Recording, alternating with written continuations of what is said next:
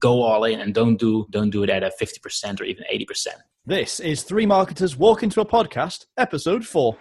You're listening to Three Marketers Walk into a Podcast, brought to you by the fine folks at Response Suite. Boom, there we go. Thursday already. Yes, and brand new episode of this podcast every day this week, just to celebrate. Can I have a celebratory sound? Woo! That was good. It's a celebratory, uh, it's a celebra- on a Thursday. On a Thursday, I know. A, a, brand new podcast every day this week, talking to some other marketing or business whiz about their specific area. And today is no different. But before we get into there, what's been your highlights so far this week, Rob? Oh, I'm really all, putting on the spot. All of the content has been outstanding. I think the big thing for me that I'm going to take away and start implementing was really some of Ollie's direct mail tips, going all the way back to episode number one. Uh, yeah. Uh, that idea of just taking the people who are already on your list, they've bought something, and therefore, if you do it right, you've got their physical address. Stick a letter in the post to them in a brightly coloured envelope with some cool thing on it. It's going to stand out. It's going to get their attention. It's going to be absolutely massive. For me, I really loved what Tanya talked about with her Facebook groups and building that free community. I mean, as you can hear, if you haven't already listened to that one, go back and listen to that one. My mind was absolutely blown open.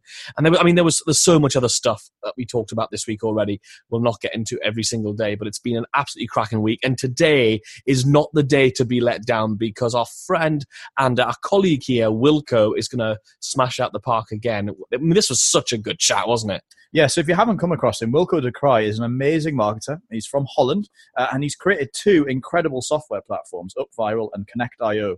Uh, and I personally, uh, I personally use UpViral. Yeah, um, me too. And it's a really, really smart method. Like he took a thing, an idea, a simple idea, really pioneered it and turned it into a really usable, actionable piece of software. But I think what's more interesting than, or even more interesting than the software and how powerful it is, is to actually look at the journey that it's been on. Like, I think it's amazing to think when you start your business, sometimes you think it's going on one particular trajectory and it's going well. Yeah. And for whatever reason, whether it's for the, the growth of your business, maybe you hit that glass ceiling and you think, oh, there's so much above this. Or maybe it's because of the time pressures or whatever. You just think, you know what, I could take this, I could ramp it up, I could do so much more with it. And he took a completely different direction. And that's really what this episode's going to be focused on. It really is. And I think there's a nice underlying story here, which is sometimes you can get trapped into what you thought you were doing. Sometimes you can get so trapped into going, this is my business model and this is the way it's going to happen. In that case, for example, it could be that you are a launch based business, that what you do is you create a brand new product every six months, for example, and you launch that th- and launch a brand new product every six months to make your income, and that's your business model. But then you have to keep your eyes out to opportunity and to what could really allow you to push your business to that next level. And that's another thing that Wilco did so well. He's really good at being observant and really hyper aware of what's happening and what he needs to make happen. So let's get him in here. Let's have a chat and let's listen to our conversation that we had earlier with Wilco de Kreij. So, Wilco, you launched a piece of software. You did an affiliate driven launch with it, and then you kind of transported that and turned it into a monthly recurring software as a service platform instead. So, I think the first big question is was that always what you intended to do? Was that always the plan? Um, and how did it come about?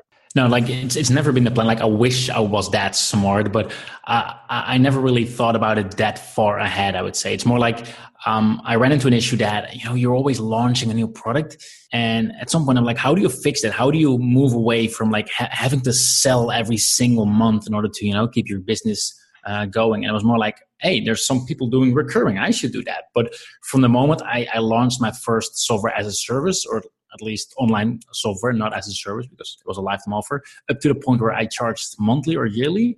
Uh, I think there's a couple years in between there. So I should have I should have started with it right away. But yeah, we we live and learn, I guess. That's really interesting. So it was sort of a reactive thing. Since you're now a SaaS or a software as a service platform, do you mainly drive new customers through paid ads or do you still use affiliates? And if so, what's, what's the sort of ratio between paid driven and uh, the affiliate customers? Yeah, so a couple years ago, it was pretty much all affiliates, uh, which is, was back in the days when I was doing like product launches, affiliate based uh, launches.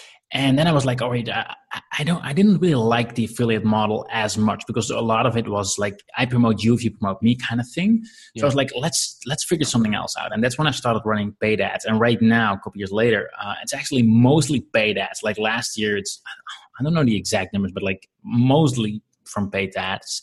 Um, and that actually led me to realize that I should probably even that out again. So actually, this year we're actually planning to uh, focus more on, on uh, both on affiliate marketing as well as content marketing, um, while obviously maintaining our paid ads. But right now, like I would say affiliates are only 15% of sales or so, uh, while they used to be like 80% or 90, whatever. So I guess you want to balance that out then so that you've kind of it's it's like spreading the eggs between the baskets, isn't it? It's making sure you've got a good source of traffic from more than one place. So would you say you want it to be like 50-50 or Yeah, ideally uh, no no traffic source source should be more than 50% just to minimize risk. But obviously like if you are building something up or like if you want to tap into a new traffic strategy, you should have to really focus on it. I mean, there's no way I could say like, "Hey, I'm to get five new traffic strategies in place and they're all going to work out. You need to like get one, learn it, master it, uh, and then you know let your team handle it, and then you take on sort of the next thing. So now that we got our paid traffic in place, it's uh, start to add more into so that we can bring paid ads to below 50%. Right. You've been obviously on quite a journey there to move yourself from that sort of what we'll call the launch scene onto this always on sale sort of model where it's always open. What would you say are the main steps that sh- someone listening to this right now should take in order to move from that launch model where it's open for a bit, close it, close everything down, build up the hype, open it again for limited time, to moving on to that always on sale model? What would be the steps? Yeah, so I think the very first thing is, is, and I think you guys are a perfect example of that, is to create something that you actually believe in, that you have like, this is what I'm going to focus on. And I envision myself even like still working on this a couple years later, regardless of what everyone around me is saying. But like, I believe in it, and I think that's really the first part. Um, because if you don't believe in it, like, who is?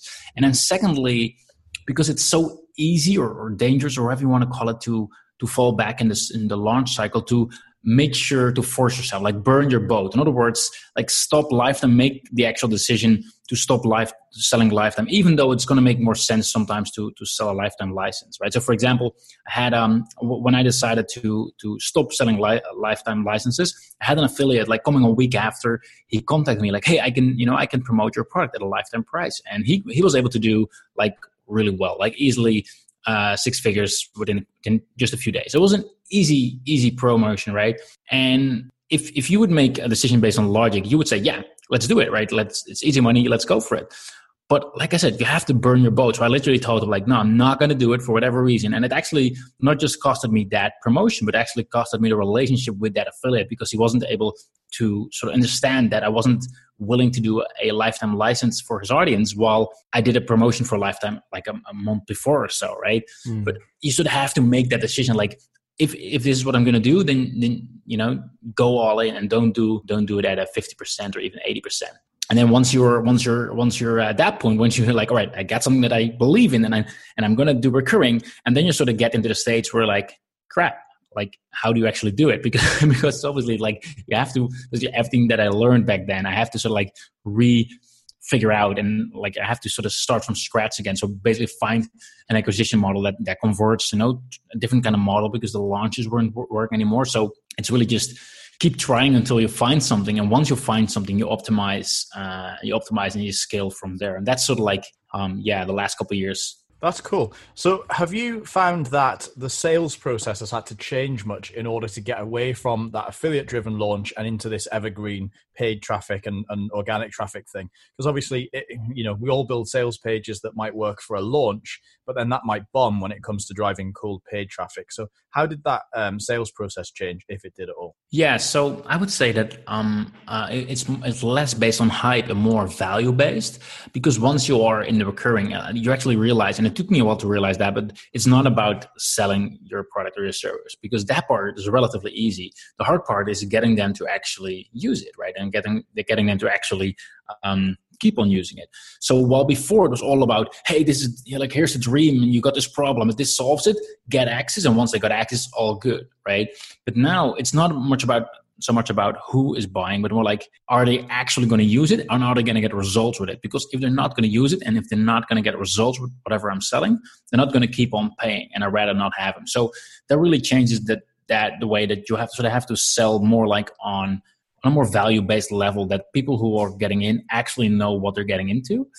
And in terms of like more more tactical, like uh, I, I, before I always used like the, like the long form sales pages, and I get I didn't get that to convert from most of my funnels. So right now, for example, a lot of our ads are going into a webinar funnel, which seems to be uh, converting a lot better, which is converting a lot better. Yeah. Wow. Okay. So looking at all the things you've learned, if you could have taught yourself something about selling an ongoing software platform before you even launched, what would you have taught yourself? I would have taught myself to do webinars way earlier, even though I hate them. I don't like them, but they work really, really well. Right. Okay. So because of the conversion rates you're seeing, you would have gone straight into webinars much, much earlier. Yeah, because of the conversion rates for starters, but also just just to learn actually what your audience wants. Because you know, there's one thing if if, if people are on a sales page and they just scroll through and they either buy or they don't buy. But on a webinar, they're going to ask questions, right? And what I always do when I do a new webinar, I actually one on one send them an email you know, afterwards, you know, actually using Gmail, saying like, "Hey, I saw you on my webinar. Do you have any feedback or questions?" Right? Especially when you uh, start mailing back and forth, like, "Why didn't you buy? Why was there a problem? Or why didn't you think this this would solve your your your um your problem?" Like, you get so much more like information and understanding of your audience uh, and your potential customers. It's just yeah, there's a lot of hidden gold in there as well. That's cool. I think one of the interesting things about webinars is a lot of people think of a webinar as well, they only work to sell high ticket stuff like $2,000, $10,000, or $100,000. Uh, in terms of uh, pitching a SaaS program, a SaaS uh, uh, software off your webinar, what kind of price points are you batting around there? Is that, is that again to sell an annual recurring at a more expensive price or is that a low monthly price? What sort of have you found working as a webinar? Yeah, I go for the, uh, for the yearly because obviously like, I think for for a monthly, the, even if they would buy, like it's hard to make the math work.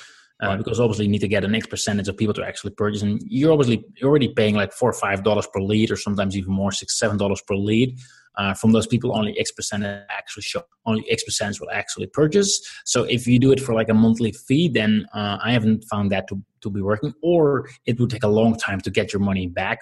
While if you're while if you're spending a lot of money on facebook ads you want to get your money back as soon as possible. Otherwise you know you have to sort of fill that gap of like you know all your ad spend for like seven months if it takes seven months to uh, turn it into a profit. So i uh, i always go for the uh, for the yearly Uh, and, and usually with like a special bonus package or something that they wouldn't be able to get uh, on our main website. Right, so you stock up that value. I think one of the things we're all, all taught when we first get into selling information online or any of that kind of lovely stuff is what you want to do is you want to sell some great launch products and you want to do this. But the real dream, the creme de la creme, the king of the of the castle, if you, if you want to say it, is having a recurring membership of some description, something where people pay you every month because that gives you a regular income. And we're all sold on this dream of, hey, create yourself a fabulous membership program or create yourself a piece of software that you can sell as a SaaS. So some kind of recurring revenue model. But of course, that doesn't come without its challenges. That there are some challenges that come with that, and I'd love to hear what you feel the biggest challenges are that face you and face all of us for any kind of recurring monthly or annual recurring sort of revenue model. Yeah, so I think for me the hardest part, and that's actually one that I haven't been able to figure out just yet, uh, is to really lower churn. I mean, if you look at like the big big SaaS companies like Intercom or or Hotjar or whatever, like they all they do is focusing on churn because and basically for those who don't know, churn is basically the percentage of people that uh, churn that actually cancel every single month. So let's say you have 100 subscribers and by the end of the month you only got 90, it means you get a 10% churn. Hmm. And literally, if you uh, if you lower your churn by, by in half, then you will immediately uh, double your lifetime value of your of your customer. I mean, like it's insane the the, the amount of impact that it has, right. um, and that's really like that's the, the main thing that we're currently focusing on in terms of like how do we make sure that, that people are um, immediately using it and they're and they're getting results with it and they feel they're getting results with it. And you know getting them to want to keep on using your, your platform and that's really um, what, yeah that's really what what our main current focus is on and the, the main issue that that you know the hardest thing about doing recurring properly i would say. I think it is and i think the other bit that sort of speaks to a lot of us who've sold any kind of internet program or a training program or a saas platform is that there is very much a mentality around people of what's the new thing? What's the new gadget? What's the new training? What's the latest course about this thing? And people are constantly wanting to seek out the latest and greatest thing. Well in truth what the, the real key to success is finding something that works for you, implement it, and keep refining that one thing. So, this mentality of running around trying to find the latest gadget and replacing your old stuff um, is really insane, I think here's here's the thing. So, as a remote team working with people who are all over the place, what tools do you use to keep communication and other important business functions streamlined and effective, and just keep the business moving forward in an organized way? There's actually two main tools that we use, and that is Slack and Trello. Like I'm a, I'm a bit of a nerd, so over time I always try to search for like new cool tools or things that could make it more efficient or whatever. But at the end of the day, it's really, if there's one thing I've learned, is to keep everything as simple as possible. And that goes for any part of your business, including like your team communication and, and organization. So we mainly rely, like we have a couple of Google Docs here and there uh, for things that really, we really need to put in a spreadsheet. Um, but most of all of our documentation and all our project, projects and all of that are on Trello, and our day-to-day chat is on Slack, and that's that's really it. Yeah, that's amazing to keep everything, like you say, organized in all in one all those places. We uh, we use similar tools as well. Okay, well, we'll take a break from the long form answers into the what we call the quick fire round. Let's take a breather and get into that. Hey, hey. You don't want to miss out on more of these fabulous nuggets, do you? Make sure you subscribe to the Three Marketers podcast now on your podcast player. All right, so these are nice, short, sharp answers. So, first of all, a book that you recommend. Traction by Gino Wickman. Sounds like a good one. And um, I've not read that one myself, actually. Have you, Rob? Nope. Okay. And your top success habit, whether that be daily or weekly? Listen to audiobooks or podcasts like this one in the evening. Make sure you have a good balance between work and your daily, like your private life, and prepare to do list so you know before you get started what you're going to work on today. That's cool. Who do you look up to? Not so much a who, but like a company, Intercom. I already mentioned it before. They are a super fast growing software as a service, and I, I just envy how they're doing and are attacking the marketplace. I love it. Okay, and how do you define success? If you have a life without stress, balanced life, you're happy, people around you are happy. That's really uh, that's really the most important part. Here's the most important question of all: Who do you like more, Rob or Kennedy? Who, who did you say? Sorry. okay, finally, can you tell us where can folks go to find out more about you? Sure thing. So I'm on Facebook, Wilco de Kreij, uh, and you can go to upviral.com as well as connectio.io to find our two SaaS products, upviral.com and connectio.io. And we'll make sure there's a link to those exact things right in the show notes, which you'll be able to find over at blog.responsesuite.com. Thanks, Wilco. It's been no great worries. to hang out with you and get these uh, amazing insights into the world of a SaaS platform. Thank you so much. I mean, isn't that amazing how you can just go from, okay, I'm going to be a launch based business, and now I'm going to start doing the one of the most challenging types of business we have today, which is the month to month SaaS platform. I've seen so many people who just miss a ton of opportunity because they take a great product, they launch it to the marketplace. They put all the work into creating it, whether it's an info product or a software platform. They put all that work into creating it. They put all that work into building a sales process and recruiting the affiliates mm. and doing all that stuff. And by the end of it, bearing in mind, during that affiliate driven launch, you may find you're giving a lot of the money away yeah. in commissions, prizes, etc. And then at the end of it all, you go, well, that was good. That's that week over. What we're going to do next week? And yeah. they got and they die, or oh, you know, next month, and they dive into the next product, and that product might sell another handful over the rest of its lifetime. But then they just don't put any effort or and it's just such a shame to see those products die and they just move on to their next big thing. I think another, another thing to think about and be really interested by is looking at the sales or marketing assets you use in order to sell your stuff. So one of the things that Wilco was very proficient in is that long, and he sort of mentioned it there, was that long form sales copy. That's sort of what you might see as a bit of an old fashioned method of selling things, and how that just did not work in the month to month SaaS platform, uh, SaaS marketplace. And just being totally aware of that and thinking, actually, just because other people are saying, well, it definitely still works, well, it definitely still works. Well, test something else, see how that works, and see how it works within your specific specific marketplace to your market. It was interesting to hear about the usage of webinars to sell a SaaS platform as well, because you think of it as being again a webinar, as I said,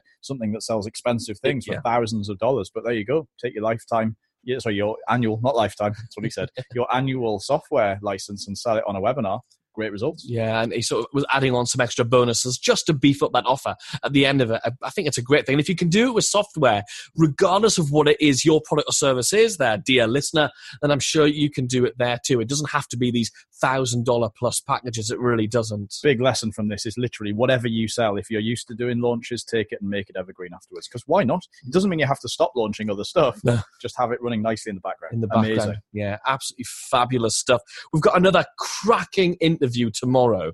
Just to give you the heads up that this, the one tomorrow, is with our friend Paul Mort, and uh, he'll be using all of the bad words that you've ever heard. So just a heads up if you'll look for us, everyone tomorrow. And he has some massive lessons about using extreme personality in order to attract, really attract the type of people you want to work with and uh, to repel the people who you really don't want to. You really don't want to miss it. It's absolutely this the content he's got is unreal, isn't it? probably not one you want to listen to at the dining table. No, no, no, no. That's all I'm going to say. yeah, yeah. yeah. If you're taking the kids to school, probably pop that one off for a little while, eh? right, we'll be back tomorrow. Don't miss a thing. Check out the show notes at blog.responsesuite.com.